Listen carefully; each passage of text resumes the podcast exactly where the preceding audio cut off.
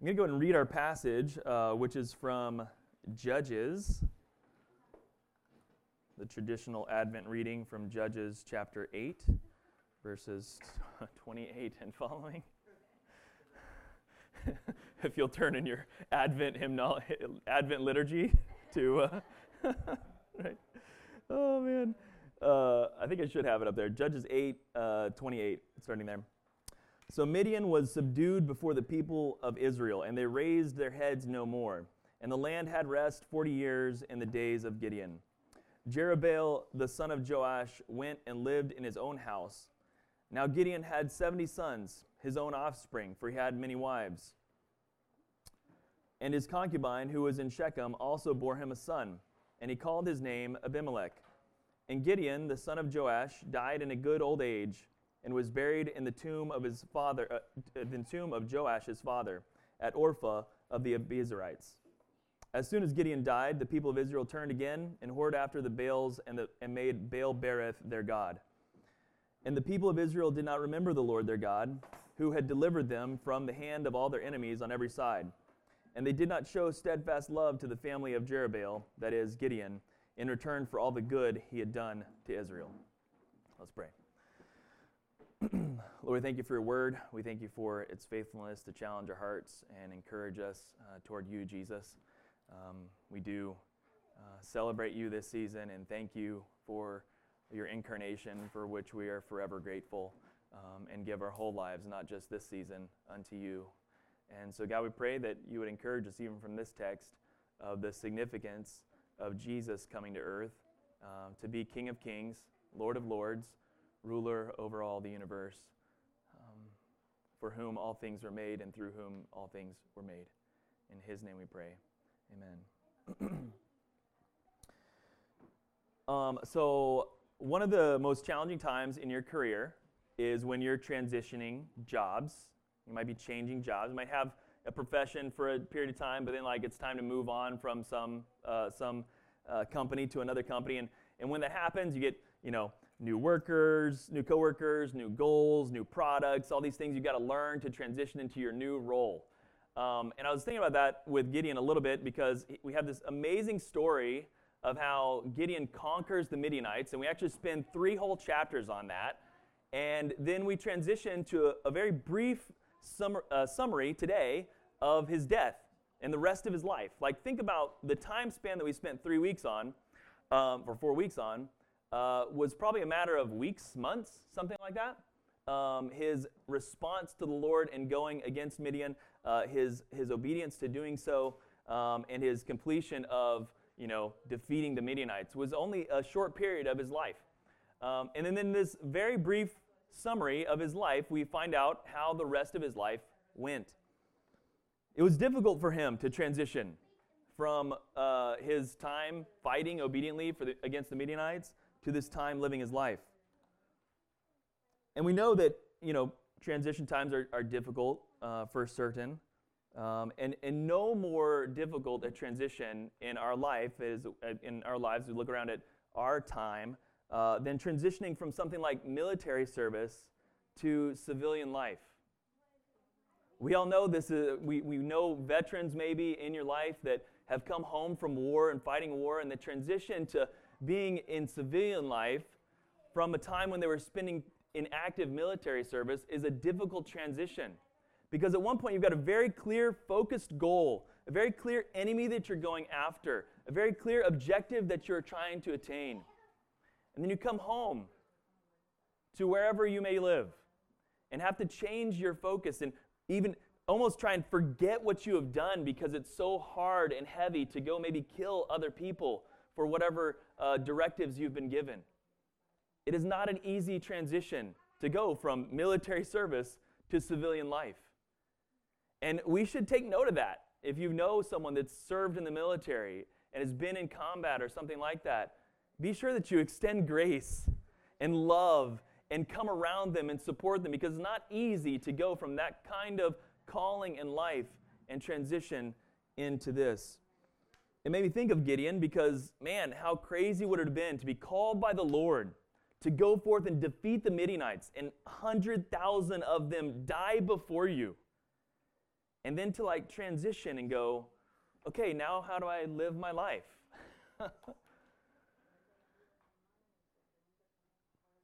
we see him uh, here. You know, we've been going over the story of Gideon, and, and I think some of you are maybe hoping that just do a traditional uh, Christmas Eve message and, and, just skip past Gideon. Justin wasn't okay. He, he wanted this. Uh, we're not going to cover the whole story of Abimelech. It's a full nine, full chapter nine. Um, but one thing I want to point out is that uh, the history of Gideon, as we look at the book of Judges, is uh, an entirety of four chapters. Only Samson has as many chapters in the book of Judges, and, and this whole story has been primarily about Israel's conflict with Midianites. Um, after uh, defeating Midian, Gideon rightly proclaims he's coming home from war, and the people say, Hey, we want you to be our king. We want you to step in and rule over us. And he rightly proclaims that the Lord is the only one qualified to be the ruler. Gideon said to them in uh, Judges 8 23, I will not rule over you, and my son will not rule over you. The Lord will rule over you. This is a valiant statement and one we should commend. Unfortunately, for Gideon, he did not transition well from being obedient to the Lord in the battle against Midian to living out what he even said that the Lord shall be the ruler of Israel, including himself. So far, I've pointed out that some interpreters have reflected negatively on Gideon's life and saying that he was hesitant to, hesitant to accept the call of the Lord, that he doubted the Lord's plan when the Lord gave it to him, that he responded in vengeance against his own people, that these things are kind of raised against him. And I will say that the Lord in Judges never condemns any of that portion of his life. In fact, he is the one that's obedient in contrast to the people of Israel, is what we've seen so far. Many of these that say that, that Gideon is hesitant or doubting or responding in vengeance, they do not emphasize uh, that Gideon is never judged by the Lord in these things. And in fact, Gideon worships the Lord as he sees the hand of the Lord move. Judges 7:15, he worshiped the Lord in the midst of his battle.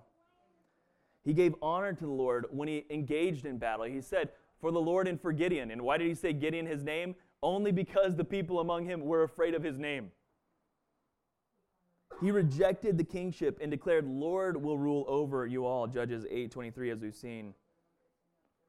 And it's perhaps for these reasons, his obedience and following what the Lord has instructed him to do, that Gideon is spoken of positively in Hebrews 11:32 and commended for his faith. All that said, we're talking about Gideon's legacy today. And um, his legacy cannot be defended completely. He's imperfect. He isn't the Savior that is to come. While saying in word that he and his sons would not rule, the facts seem to differ. It seems that he did, in fact, lead in a manner of his father, and he did, in fact, lead in a way of the kings and rulers of the Gentiles, which we'll see from this short passage today. Judges 8, 28 to 35. Um, in your Bibles, it might like cut that off, verses 28 from 29 and following. But I think I see personally, I see, uh, we've talked about this some here. You've heard me say this word chiasm, right? I see a chiasm here between verses 28 and 34, 35. Um, where we see, you know, we've talked about chiasm where, where this is a literary structure that on the outside you've got one point, and then moving in with verses, you're getting another point, and at the very middle, you're getting the central point that the writer is trying to communicate in this moment, okay? And so on the outside of this, verses uh, 20, 28 at the beginning and at the end, 33 and 34, you see what's happening with the people of Israel. First, Midian was subdued before the people of Israel, and they raised their heads no more. And the land had rest for 40 years in the days of Gideon. Right? Midian was victorious. But in verses 33 to 35, we see, and sorry, this is out of order on that. um, 33 to 35, we see, as soon as Gideon passes away, the people of Israel turned again to the Baals and made Baal Berith their God. They did not remember the Lord their God, who had delivered them from all their enemies on every side. And they did not show steadfast love to the family of Jerubbaal, that is Gideon, in return for the good that he had done to Israel. So, on the outside of this passage, we have a reflection on the people of Israel and their response to Gideon's life. They were protected for 40 years, yet when Gideon died, they turned back to serve Baal. What a judgment against the people of Israel that, that the Lord would raise up Gideon to powerfully defeat hundreds of thousands of Midianite soldiers. And then, after 40 years of peace in the land, the people of Israel go, ah, Baal. So, this is the outside of our passage. Moving in one iteration, verses 29 and 32.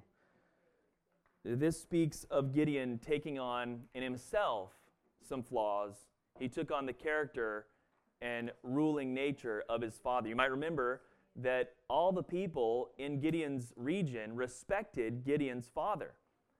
Gideon's father actually had the, the, the major uh, uh, idol that the people of the land worship. They would come to Gideon's land and worship this, uh, this Ashtoreth and Baal idol at his land. And so when Gideon tore it down, the people of uh, surrounding said, You need to kill Gideon because he's torn down this st- statue.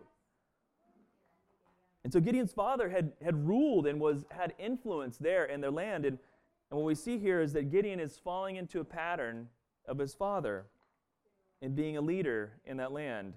Verse 29 Jerubbaal, the son of Joash, you can see it there that he's identifying in the description with his dad. He truly becomes son of Joash. Jer- Jerubbaal, the son of Joash, lived in his own house.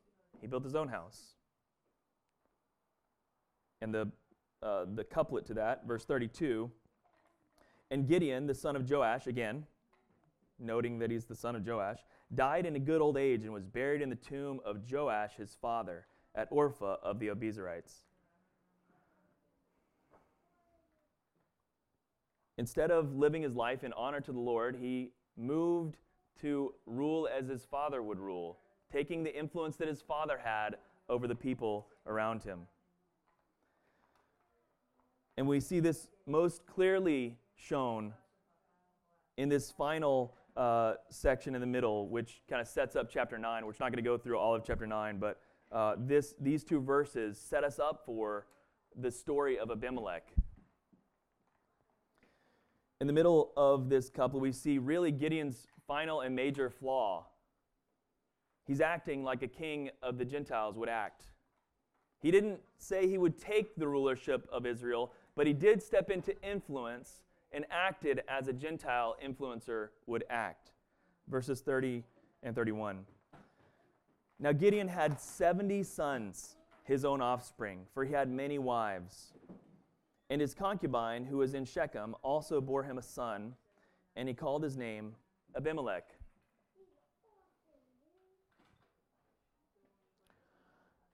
So, a couple things I want to point out here about this, uh, this statement as we reflect on Gideon's life. Um,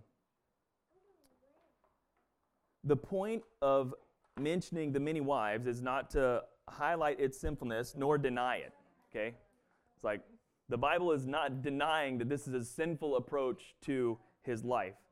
Um, in fact, there's an explicit uh, uh, command, or m- multiple explicit commands uh, about this, but one in particular toward kings, which really Gideon is stepping into in Deuteronomy 17, 14 to 17, he tells them in advance that this is how you should operate. When you come into the land, that's where they are, that the Lord your God is giving you, and you possess it and dwell in it, and say, I will set a king over me, like all the nations that are around me, which is what they were trying to do with Gideon. You may indeed set a king over you, whom, will, whom the Lord your God will choose. The Lord didn't choose Gideon for this role, the people chose Gideon. One from among your brothers you shall set as king over you. You may not put a foreigner over you who is not your brother. 16. Only he must not acquire many horses for himself, or cause the people to return to Egypt in order to acquire many horses, since the Lord has said to you, You shall never return that way again. And he shall not acquire many wives for himself, lest his heart turn away, nor shall he acquire himself excess silver and gold. Let's go back to the first part of 17. He shall not acquire many wives for himself, lest his heart should turn away.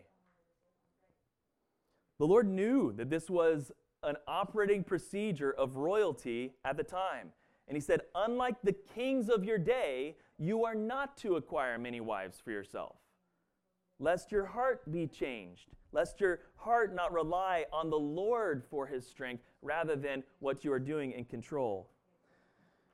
So I want to point out real quickly why the Lord would give a warning about having many wives. It seems like pretty clear from Scripture at the beginning that the Lord made Adam and Eve, and He brought Eve to Adam. It should be one wife, right? This is what it should be.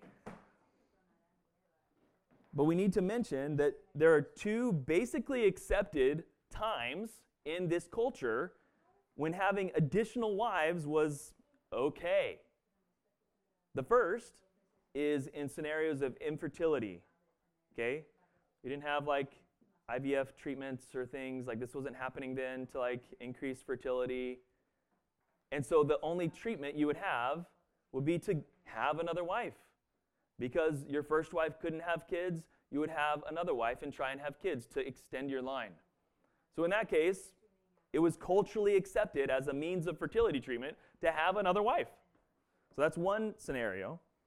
The other scenario, which isn't a great uh, excuse in any way, but it was accepted by the culture, was for royal lineage building.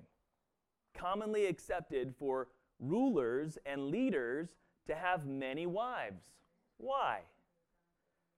So that you'd have the possibility of having many sons, and your line would reign for many years. And so this is Gideon's flaw. He sees that he's stepped into a place of leadership, even though he, by word, rejected it. And he acts as a Gentile ruler would and gains to himself many wives. That he could control his family's continued influence forever. He has 70 sons. Like, there's no chance he's going to be uprooted, right? He's got 70 sons to extend his reign. He should be set. Right? Accepting daughters, too, right? I'm sure there's daughters in there also. Um, in this case, Gideon is building his lineage to control his family's influence for years to come, which is acting in contrast to exactly what he told the people of Israel. He's leading without taking the responsibility of leading.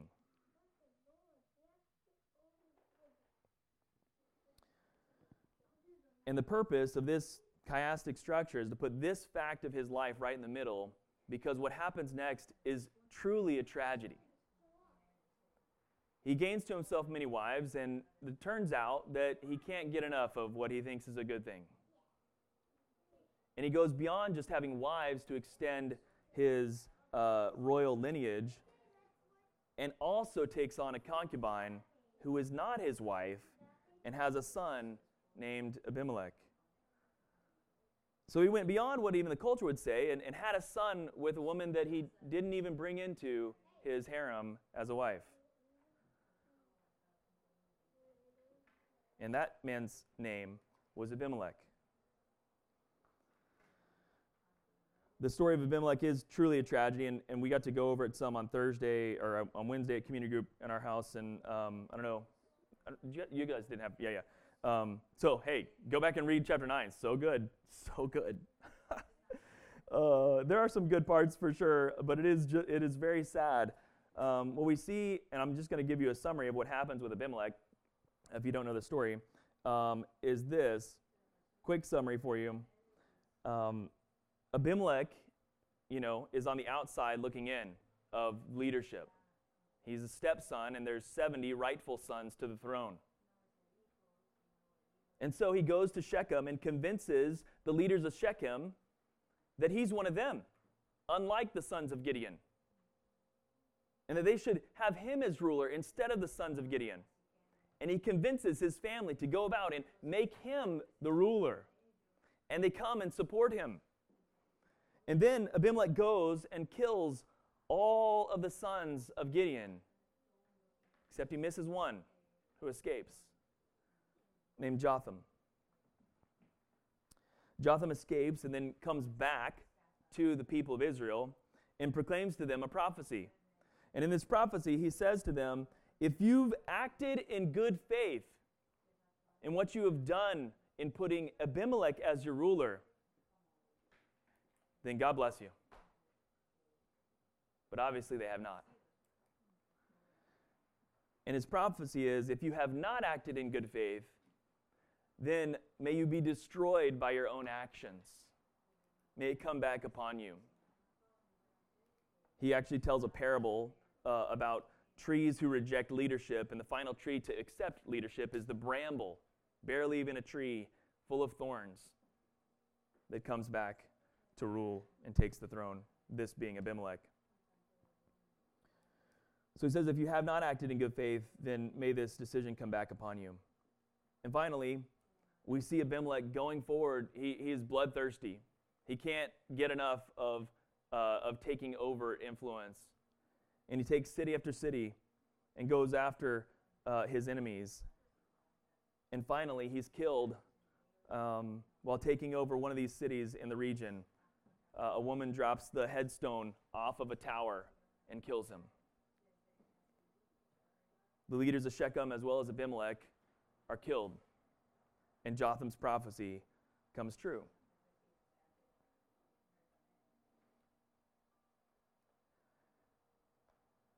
And this, unfortunately, is Gideon's legacy. Gideon falls short of our Savior, and his son Abimelech follows suit. We can compare Gideon and Abimelech to the familiar story of the time of Jesus' birth. And what we find is that Gideon and Abimelech act more like Herod than they do like Jesus. Gideon takes the position of his father as leader in, the home, in his hometown of Ophrah, much like Herod took cooperation with Rome over cooperation with the Lord. Gideon uh, takes on many wives to secure his influence and lineage like a Gentile king. And he went beyond that practice to having a child outside of wedlock without marrying that mother. And Abimelech, too, like Herod, was willing to murder for maintenance of control or taking of control. Gideon also instead of trusting the Lord with one wife, took on many wives to secure his reign and authority. You can see the character of the spirit of the world that was in Herod operating in Gideon as well and in Abimelech.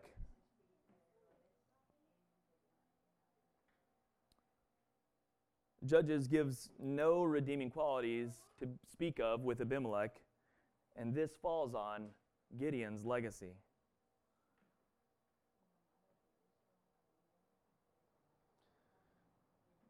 This should turn our hearts to Christ, and it's really the purpose of reflecting on these stories to remind us that a perfect Savior has come and a perfect King is here.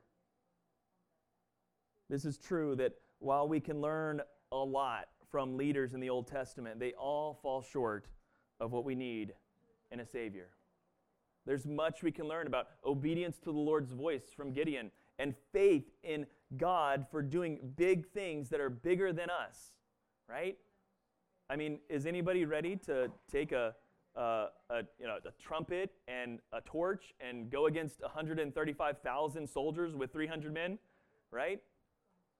But this is what Gideon did. And so we can learn from these things. He did amazing things in following the Lord, but he's not the Savior we need. He is very much a fallen man.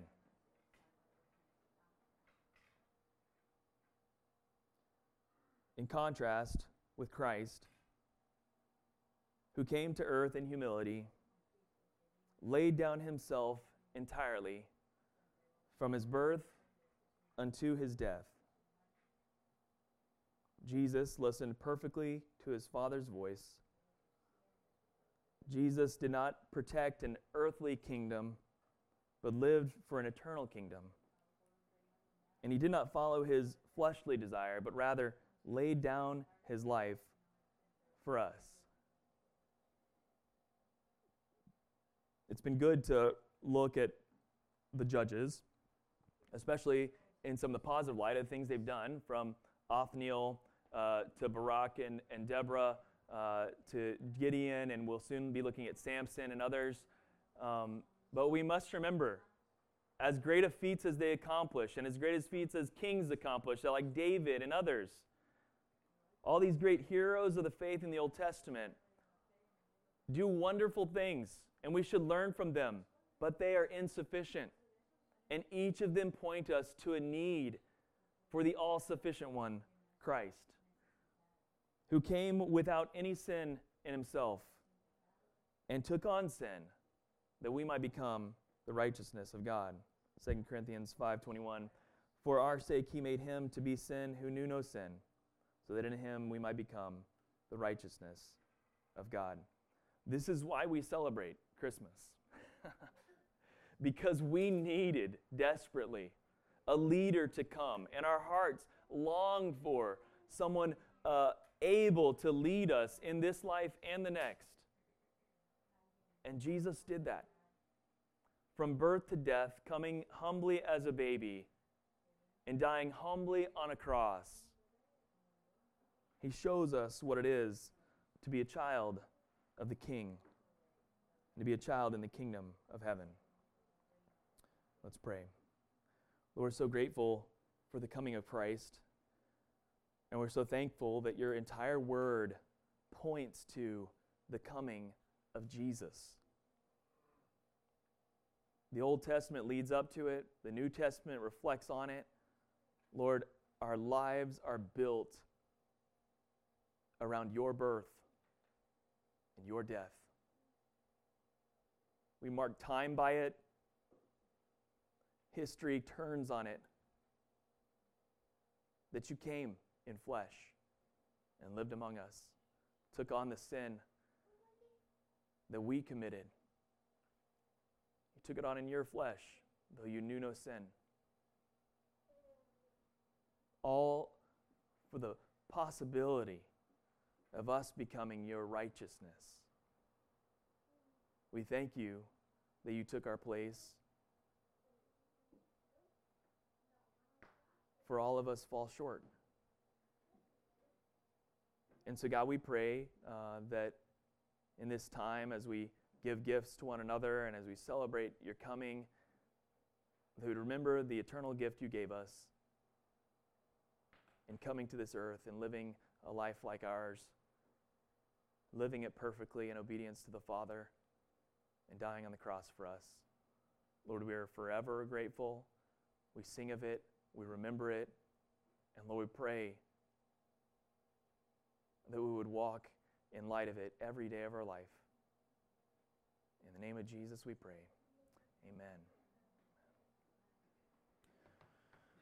Amen.